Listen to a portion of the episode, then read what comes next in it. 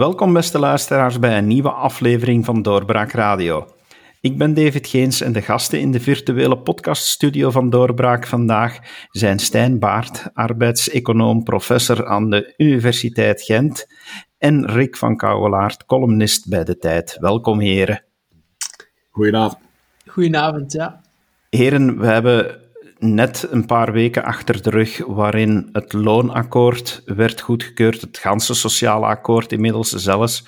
Maar één ding valt daarin op momenteel en dat is dat uh, dat akkoord anders wordt beleefd langs, langsheen de verschillende zijden van de taalgrens. 84% van de Waalse vleugel heeft zelfs het akkoord verworpen. Eh, meneer Van Kouwelaert, denkt u dat dat erop wijst dat er echt een totaal verschil is in de beleving hoe werkgelegenheid en alles wat er omtrent lonen en sociale akkoorden, dat daar zo'n groot verschil is tussen beide landsdelen? Wel, het is um, wel de eerste keer dat het zo groot is, het verschil. En zo opmerkelijk. Want in het verleden heeft men dat nog gezien, dat, uh, dat er grote verschillen waren tussen, zal ik maar zeggen, de Waalse vleugels van de uh, vakbond. En ik spreek zeer specifiek over de Waalse vleugels. Want je ziet ook al in, een zekere nuance in Brussel optreden. Dat, dat is minder virulent, zal ik maar zeggen, of uh, ja, militant. En in Vlaanderen, ja, dat men daar, ja, ik zal maar zeggen, toch iets wat uh, soepeler is in de, in, in de manier waarop een en ander benaderd wordt. Ik ga niet ver terug gaan in de geschiedenis, maar 60-61, de grote de winterstaking van 60-61, ja, daar was de verdeeldheid tussen, zeker bij de socialistische vakbond, tussen Vlaanderen en Wallonië zeer groot. Hè? Alleen in de steden waar, was er toen een beetje militantisme, maar voor de rest was dat eigenlijk veel soepeler in, uh, voor de eenheidswet van Gaston dan, dan in Wallonië. Maar nu zit dus er, er duidelijk een heel groot verschil. Hm? Um, dat er daar al verwijdering was in de organisatie was ook al duidelijk. Hè. U de metalloos bijvoorbeeld, in, uh, de, vooral de Luikse metalloos. Ja, die hadden eigenlijk een eigen uh, Waalse centrale gevormd, de facto. Hè. En we zullen daar later op terugkomen over de, de, manier waarop de vakbonden in hun geheel de communautaire trein gemist hebben in België. Maar nu is daar natuurlijk dat immense verschil, wat aantoont, en toeval wil dat ik uh, vorige week in Luik was en daar een aantal eh, PS-mensen heb ontmoet. En dat was net op de dag dat dat verschil bekend werd. En ik vroeg hen, denken jullie dat deze regering de volle legislatuur doet? En zij waren zeer oprecht en zeiden wij vrezen dat, want de volgende afspraak is, uh, als ik me niet vergis, 23 ja, voor sociaal overleg. En zij zeggen wij kunnen dit niet volhouden. Namelijk omwille precies van die aanwezigheid, zeer sterke aanwezigheid, u hoeft maar naar de peilingen te kijken, van de PTB. En het moet ook gezegd worden dat zeker bij de FCTB heeft de PTB de, ja, ik zou maar zeggen, de middenkaders daar serieus geïnfiltreerd. En daar zitten ze bij de FCTB mee een probleem, maar nog een veel groter probleem is natuurlijk bij de PS, die een regeringspartij is en die moet proberen daar toch de link met de FCTB te bewaren. En dat wordt steeds moeilijker. En dat geven ze ook toe. Dus zij vrezen dat als het zo doorgaat en, dat, uh, en die stemming blijft wat ze is, en er is al een staking uh, gebeurd, denk ik, voor september door de FCTB, door Thierry Botson, dat het heel moeilijk wordt om uh, deze regering in stand te houden. Ja, ik kan me daar alleen maar bij die analyse aansluiten. Ik ken natuurlijk de, de wandelgangen minder goed dan, dan Rick. Ik ben geen politicoloog, maar de analyse dat het spectrum dat deze regering moet uh, bestrijken, dat dat zeer, zeer groot is. Als je de achterban van de PS enerzijds ziet en je ziet de, de achterban van Open VLD, CD&V, ja, daar, daar, daar gaat natuurlijk een kloof. En het grote probleem volgens mij is dat een aantal dossiers die men had moeten kortsluiten tijdens de regeringsonderhandelingen, dat men dat heeft nagelaten. Hè. Dus men heeft gezegd, we willen naar een werkzaamheidsgraad van 80%.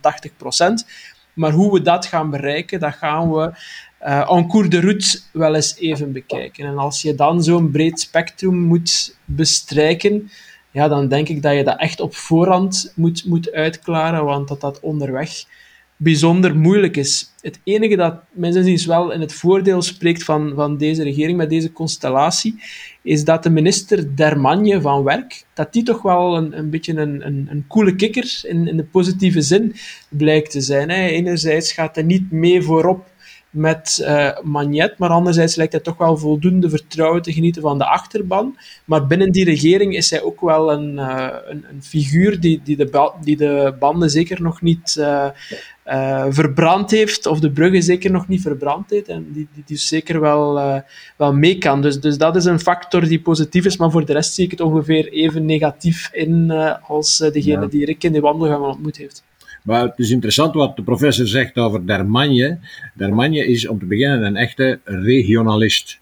Mm -hmm.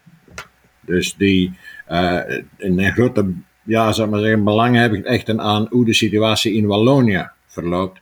En Dermin is, jonge kracht, is heel Anglo-Saxische school. Dat is ook belangrijk voor, voor, voor het verdere verloop van de zaken. Uh, dus die heeft een, een goed oog, heeft trouwens ook in, in, in Vlaanderen gestudeerd, kent Vlaanderen zeer goed. Pardon. Dus weet wat de gevoeligheden zijn daar. En je voelt ook dat er daar in het discours dat de twee, Dermanje en Dermin, houden, dat daar toch een verschil zit met wat Paul Magnet zegt. Paul Magnet speelt zijn rol van, van voorzitter, heel militant, uh, de, de, de, de arbeiders voor alles en zo. Terwijl dat je daar bij Dermin en, de, en Dermanje, en ik denk vanuit een zekere overtuiging, een totaal ander discours ziet. Hmm. En, Zeg ja, maar, nee, zeg maar, dat is... Dat, nee, ik wou, ik wou twee dingen zeggen. Ten eerste mij uh, verontschuldigen dat ik je direct tutoyeer, aangezien dat u over de professor spreekt. En ten tweede, uh, inhoudelijk, dat, uh, wat, wat je zegt over Dermine, ik volg dat. Hè. Je voelt ook dat hij naar Vlaanderen toe, naar het bedrijfsleven, die contacten opzoekt. Hè. Mensen die normaal heel uh, bedenkelijk spreken over de PS, die hebben het nog wel voor die, uh, voor die Thomas Darmin. Dus daar zit wel duidelijk een, een strategie in van de, de hand ook naar, naar Vlaanderen uitsteken. Ja. Dus de man heeft ook gewerkt voor grote consultancybedrijven. -hmm. Dus kent, ja. kent, natuurlijk de gevoeligheden. En het is natuurlijk ook zo dat uh, de, de, de, de, de privésector is natuurlijk belangrijker in Vlaanderen dan in Wallonië, waar natuurlijk heel wat, uh, ja, de, cijfers uh, zijn wat ze zijn. De, de, de, de, publieke sector is daar heel groot. En de vakbonden teren eigenlijk op het militantisme, vooral in de publieke sector. Dat militantisme is in de privésector, uh, zeker in Vlaanderen, heel wat minder dan in de publieke sector. En zelfs in Vlaanderen in de publieke sector is ook niet te vergelijken met Wallonië. Bij ons heb je alleen nog eigenlijk in de, in de havenkringen en zo, dat er nog, dat er nog echt uh, op straat wordt gekomen in de, op, ik zal maar zeggen, in de oude stijl. Maar in Wallonië is dat nog anders. En dat voel je ook aan, die discours, aan dat discours van bijvoorbeeld een Thierry Botson, die de voorzitter nu is van de FGTB. Ja, uh, Thierry Botson, dat was één, om te beginnen, heel links. Ja, want die, wilde, die man wilde een regering eigenlijk aan de kant met de PTB. Daar heeft hij alles voor gedaan. Dat het, hij neemt het trouwens de PTB een beetje kwalijk dat het niet gelukt is. Maar is ook tegelijkertijd, en dat is belangrijk, want men onderschat dat eigenlijk in Vlaanderen, dat zijn Waalse regionalisten. Dat is een, een, een, een, een onderdeel van het uh, politieke uh, dialoog die, die er zich afspeelt, dat men onderschat. Die de, Waal, de Waalse regionalisten, die willen eigenlijk een verdere verwijdering van Brussel. En die trekken zich dan ook syndicaal helemaal op hun eigen territorium terug. Wil dit eigenlijk zeggen dat dit akkoord en de manier waarop het beleefd wordt aan, aan beide kanten, en meneer Van Kouwelaert, u zegt het ook, ja, de Waalse regionalisten, dat uh, alsmaar duidelijker wordt dat één economisch beleid, één arbeidsmarktbeleid voor het ganse land echt bijna onhoudbaar wordt? Wel, ik, ik heb het al vaker gezegd en ik ga het nog eens herhalen. Hè. Ik vind dat de vakbonden in hun geheel hebben twee treinen gemist. Ze hebben de communautaire trein gemist en ze hebben de Europese trein gemist. Namelijk, de, communautaire trein, ze hebben niet gezien dat, die, dat er daar inderdaad ja, de feiten zijn wat ze zijn na zes staatshervormingen, die bevoegdheidsverdeling. Uh, de Vlamingen zoals professor André Halen nooit gezegd heeft, de grondwets, uh, de, ja, dat hij die het gezegd heeft, dat de Vlamingen eigenlijk geen andere keuze hebben dan, dan telkens meer, dan telkens meer uh, autonomie te gaan vragen om zelf te kunnen beslissen over, over hun uh, eigen organisatie, staatsorganisatie. en dat, dan heb je ondertussen de Europese trein, daar bedoel ik mee, dat een heleboel zaken niet meer in Brussel worden, dan bedoel ik wedstrijd, worden beslist, maar op het Europese niveau. Bijvoorbeeld de hele discussie over de concurrentiewet, waar ik niet goed begrijp wat men, ik kan aannemen dat men misschien vindt dat de aanpassingen die in 2007 zijn gebeurd, dat die misschien ja, beter hadden gekund. Maar het principe van de concurrentiewet is trouwens daarin gezet door een van de vakbondsmensen, namelijk toen wel eh, latere gouverneur van de Nationale Bank. Dat is eh, Verplaatsen geweest. Fons Verplaatsen is de architect van de concurrentiewet. En dat was een man die voortdurend overlegde met de vakbonden. Maar die wel zag dat als wij in die Europese Unie, in die Europese muntunie gingen maken, dat, die, dat we dus moesten voorbereid zijn op die concurrentie, met, zeker met de omliggende landen. Hm? En het heeft mij verbaasd dat, men daar, dat sommigen daar zo lichtzinnig zijn overgegaan. En die lichtzinnigheid die, die gaat verder hè, in wat je gezien hebt de afgelopen maanden. Je ziet langs de ene kant dat vakbondsmensen uit ons land wel in die Europese organisaties mooie functies opnemen en daar, daar geëngageerd in zijn.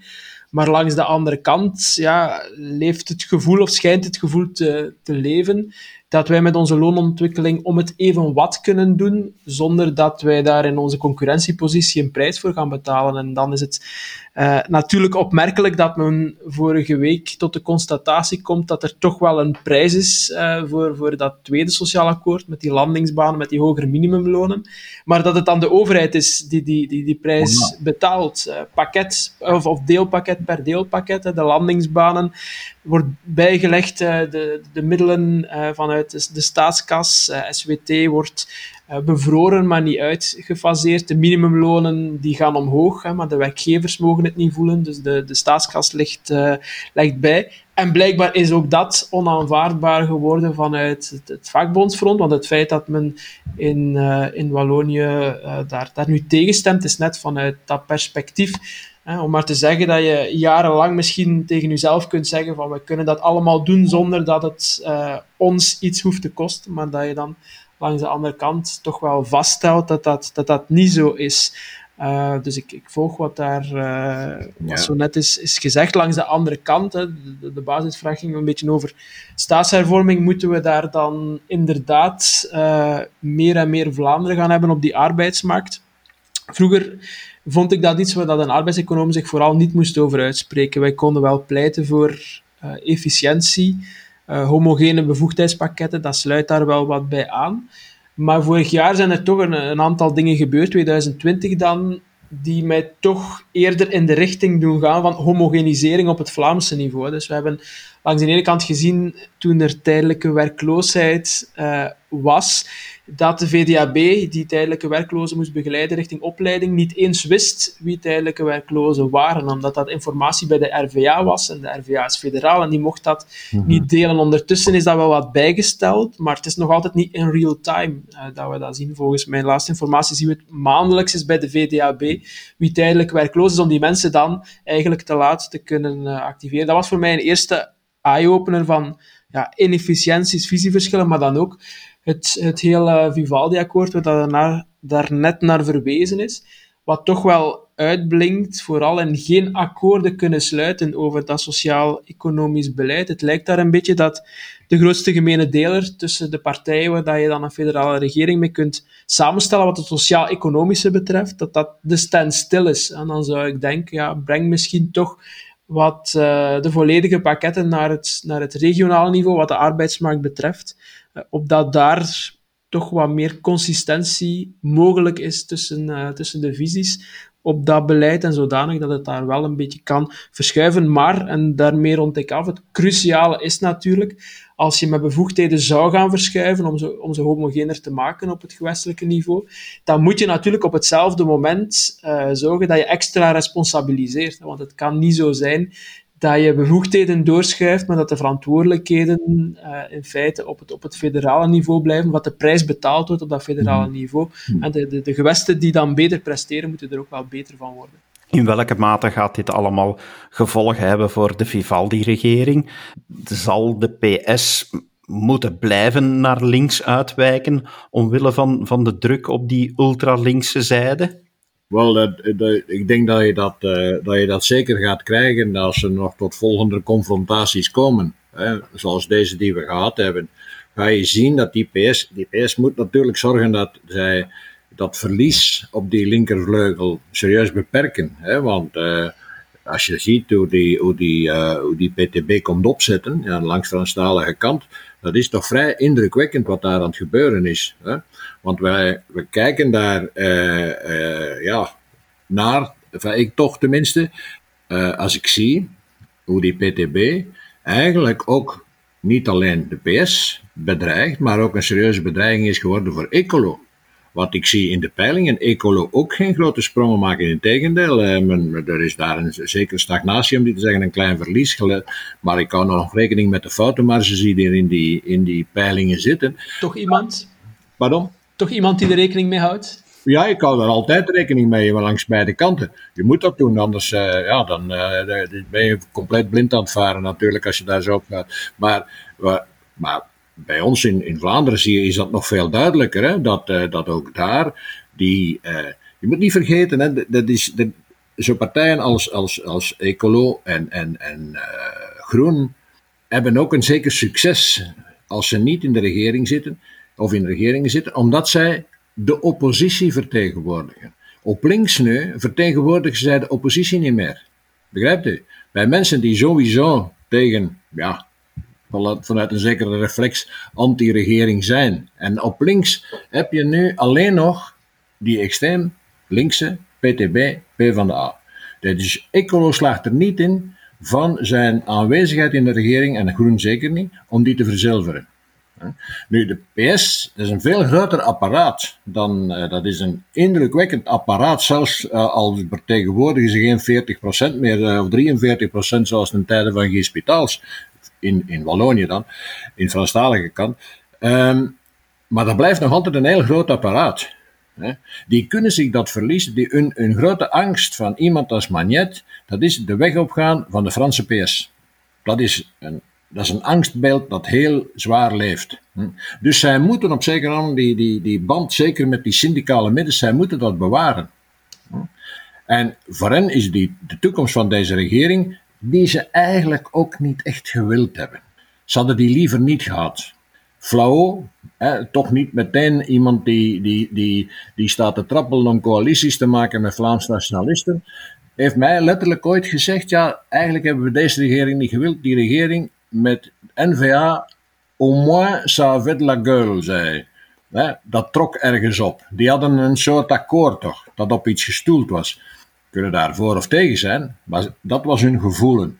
En dat gevoelen bestaat nog altijd. Ze zijn niet echt gelukkig met deze regering. Dus ik denk dat als inderdaad die, die, dat, dat militantisme in Wallonië en bij de FCTB aanhoudt en nog versterkt, want pas op, de grote facturen moeten nog komen, hè? Hmm. Ik zie vandaag de IMF, ik lees daar een bericht ergens waar het IMF zegt, uh, België, gelieve uw begroting op orde te brengen. De Duitsers zeggen, spreek, die geven nog altijd de zwarte nul niet op. Hè? Dus men moet zich geen illusies maken. De oude afspraken van Maastricht, die gelden nog steeds. Hm? Dus uh, ik denk dat het zeer moeilijk wordt dan voor de PS om met deze regering, die eigenlijk, laten we wel wezen, hè, uh, in niemands hart wordt gedragen. Hm? Ik denk dat ik het dan voorzichtig zeg. En zeker niet bij hen. Dus als zij moeten kiezen, laten zeggen, de band loslaten met het uh, syndicale midden en de regering recht houden, wel, dat gaan ze niet doen. Zij gaan de band met het syndicale midden proberen vast te houden. Zo pessimistisch had ik het nog niet, uh, nog niet eens ingezien, maar het is duidelijk dat, en dat is ook in het verleden al zo geweest, dat, dat socialisten en liberalen elkaar wel kunnen vinden uh, wanneer het gaat over het, het tracteren van de, van de bevolking en ook de, de ondernemers. Hè. De vraag is natuurlijk of dat zij elkaar nog vinden wanneer dat er de, de rekening moet betaald worden van die tractaties. En de vraag is natuurlijk wanneer gaat Europa, IMF en zo verder, wanneer gaan zij ja, die woorden echt tonen dat ze het menen en ons bij wijze van spreken terug op, de, op het strafbankje zetten. Want voorlopig is het zo dat men wel laat begaan op het, op het Europese mhm. niveau. En de vraag is, gaat dat tegen 2024, wanneer dat die regering de, de eindmeet ziet, gaat het dan al een, een stringenter begrotingsbeleid uh, gevraagd worden? Voor alle duidelijkheid, ik denk dat het goed is dat men nu investeringen doet om die economie uh, aan de gang te houden. Het enige probleem is dat men uitgaven voor investeringen, die zichzelf zouden moeten terugverdienen, verward met, met permanente uitgaven, zoals men die nu in het sociaal akkoord uh, heeft gedaan. En dus uw begroting geraakt structureel in de problemen. En ja, in feite, de, de, kiezer lijkt daar niet heel erg mee bezig. Het is inderdaad eerder Europa, verdrag van Maastricht en zo verder, dat ervoor zorgt dat we daar, daar naar kijken op een bepaald moment. En ik, twijfel een beetje, maar ik, ik, weet het eigenlijk niet goed. Of dat dat al iets voor de komende jaren zal zijn. Of men ons de komende jaren alweer daar heel fel op zal wijzen en met boetes dreigen en zo verder. En het zou daar ook wel een beetje mee kunnen samenhangen als men het verhaal kan blijven schrijven in de richting van wij zijn aan het investeren en uh, daarvoor moeten wij dat geld uit, uitgeven en, en, de begroting op orde zetten is voor later. Ja, dan is het misschien wel haalbaar om die, om die eindmeet uh, te, te halen. Uiteindelijk, 2024 is, is, geen, uh, is misschien in politieke termen een, een, eeuwigheid, maar in economische termen daarom niet. Ja, maar, ja, zeg maar ik, ik, wil er iets aan toevoegen, namelijk uh, inderdaad, de, vanuit, op zekere moment was er vanuit Europa het, uh, werd er signalen, rooksignalen uitgestuurd van ja, kijk, die, die begrotingsevenwichten voortaan, wij gaan dat, dat is niet, dat is niet meer zo zou ik maar zeggen, gebiedend als het was in het verleden. Maar men voelt nu, zeker omdat die heropleving, die economische heropleving, gebeurt iets sneller dan men had gevreesd. Hè? En veel sneller zelfs. Komt men, en dat ziet men in. Ik hou nog altijd Duitsland in het oog als het daarop aankomt. Hm? Uh, en wat, wat de, de, de, de, de, de christendemocraten daar rond Merkel en de mogelijke opvolgers zeggen, um, daar moet je rekening mee houden. Ja. Bovendien, dat zijn onze, dat zijn onze buren, onze rechtstreekse concurrenten en een van onze grote afzetgebieden. Willen wij en een economisch rechtssnoer, hè? sowieso. Ja, absoluut. Dus um, ik zou toch heel voorzichtig zijn. Natuurlijk, we, hebben, we, hebben, wij krijgen nu via Europa de kans om aan investeringen te doen. Hè? Uh, maar aan de andere kant zie ik toch dat men nog altijd niet in de gezondheidszorg maatregelen heeft genomen voor verspilling die er zijn, uh, onmiskenbaar zijn om daar iets aan te doen. Hm, ik zeg, en ik noem er maar één. En men, heeft ook, men weigert ook in te zien op verschillende niveaus dat de arbeidsmarkt in Vlaanderen en de arbeidsmarkt in Wallonië, dat dat twee totaal verschillende terreinen zijn. En daarmee zeg ik niks als, uh, als zogezegde flamingant of wat dan ook. Nee, dat zijn gewoon. Ik, moet, ik hoef maar te kijken naar de tabellen van de Nationale Bank om de verschillen te zien. Ja. Ik kan me voorstellen dat dat doorbraak voor de gelegenheid, gegeven het publiek, uh, Rick heeft willen koppelen aan een, aan een meer unionistische stem dan, dan Walter Zinsen, die ik dan zelf moet zijn, maar ik geef hem uh, gelijk uh, in, in deze. Dus, dus wat de arbeidsmarkt betreft, in Wallonië en in, in, Brussel zit je met, met de problematiek van werkloosheid die nog altijd zeer hoog is. Mensen die, die geen baan hebben, maar er wel één zoeken. Terwijl in Vlaanderen is dat eigenlijk een, een probleem voor een stuk van het, van het, van het verleden. Die, die werkloosheid is hier zeer, zeer laag. Uh, maar, die inacti maar de inactiviteit is hoog. Hè. Dus, dus het percentage mensen die, die geen baan hebben, maar er ook geen zoeken. In Wallonië en Brussel heeft men ook dat probleem, maar, maar in Vlaanderen is het in feite nog het enige probleem op de, op de arbeidsmarkt. En om dat op te lossen, kun je werken interessanter maken, maar moet je ten eh, langs de andere kant ook uh, de poorten van die inactiviteit uh, beter bewaken. Hè. Vervroegde uittreden uit de arbeidsmarkt, ziekteverzekering, het is, het is zo net genoemd. En dat zijn nu wel beide zaken die nog op dat federale niveau uh, liggen. En je kunt dus de, de pensioendiscussie niet op gang trekken, of, of de vervroegde uittreden, ziekteverzekering, zonder dat je naar dat federale niveau kijkt. En het probleem is precies dat er op dat niveau ja, heel weinig overeenstemming lijkt te zijn over hervormingen die, die inactiviteit kunnen, kunnen echt gaan aanpakken. En dat is natuurlijk echt wel een, een probleem dat Vlaanderen voor zijn grote probleem op de arbeidsmarkt afhankelijk is van het, van het federale niveau. Ja. Professor, u zei toch ook al over dit akkoord. Ja, dank u om de schulden af te schuiven op onze generatie, op mijn generatie en de volgende generaties. Dat, dat is toch blijkbaar iets wat dat u ook wel echt dwars zit. Ja, voor, voor alle duidelijkheid, men heeft er dan een verhaal van gemaakt van de vijftigers uh, of zestigers uh, ten opzichte van, van wie jonger is. Maar het gaat mij voor alle duidelijkheid om, om, om alle generaties die, die heel sterk bijdragen tot tot de inkomstenzijde van, van onze sociale zekerheid. En uh, het verhaal dat ik toen heb willen vertellen, is, is exact het verhaal dat we daarnet samen hebben verteld. Namelijk, uh, door allerlei akkoorden te sluiten die geen investeringen zijn, maar die wel structureel uw begroting verslechteren, omdat het nu op dit moment kan, hè, omdat het, budgetair kader niet stringent is, legt men een, een, uh, ja, een factuur eigenlijk in de toekomst. Hè. Dan zal ze moeten betaald worden. Net op het moment dat Europa, IMF en zo verder zeggen van oké, nu gaat je je zaken op orde zetten, zal men het zij via belastingen, het zij via besparingen, uh, ja, die, die, die, die generaties die actief zijn en die sowieso al een, een, een, een groter aantal pensioengerechtigden moesten ondersteunen, gaat men die eigenlijk hun schouders nog extra verzwaren. Dus dat, dat bezorgt mij echt wel dat men er op dit moment niet mee bezig is hoe men die, die factuur zou kunnen betalen. Ten andere, de, de Europese investeringen, waar dat net naar verwezen is, die zijn ook voor een stuk conditioneel op hervormingen die men heeft beloofd te doen. En met Zeer name daar... belangrijk. Zeer belangrijk. Ja, met name daar die 80% werkzaamheidsgraad. Men heeft het opgeschreven, maar ik kan ook uh, opschrijven dat ik volgend jaar in het eerste elftal van Anderlecht wil spelen, zonder daar uh, enige, enige concretisering van hoe dat ik dat ga realiseren uh, bij te noemen. En, en dat, zal, dat volstaat natuurlijk niet om het te doen.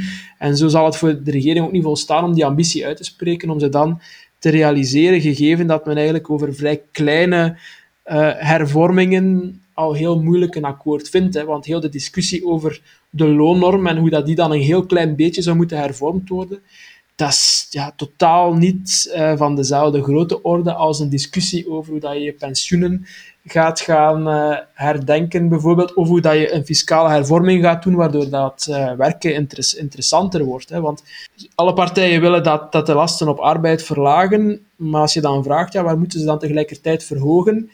Uh, dan denken veel mensen of veel burgers dat, dat iedereen wel voor hogere belastingen op consumptie is. Maar dat is helemaal niet zo. Als je doorspreekt bijvoorbeeld met de PS, dan uh, zeggen ze ja, maar die belasting op consumptie, die gaat dan wel iedereen moeten gaan uh, betalen. En, en dan is het verhaal van het verschil tussen werken en niet werken groter maken plots uh, heel ver af. Hmm. Heren, ik denk dat we daarmee een grondige analyse gemaakt hebben van de huidige situatie. Ik wil jullie heel hartelijk danken voor de tijd die jullie hebben vrijgemaakt, meneer Van Kouwelaert. Professor, dank u wel. Met plezier. Met plezier, ja. En u, beste luisteraar, dank u wel dat u geluisterd hebt en graag tot de volgende keer. Dag. Dit was een episode van Doorbraak Radio, de podcast van doorbraak.be. Volg onze podcast op doorbraak.be/slash radio of via Apple Podcasts, Overcast of Spotify. Bezoek ook onze website op doorbraak.be en steun ons door een vriend te worden van Doorbraak.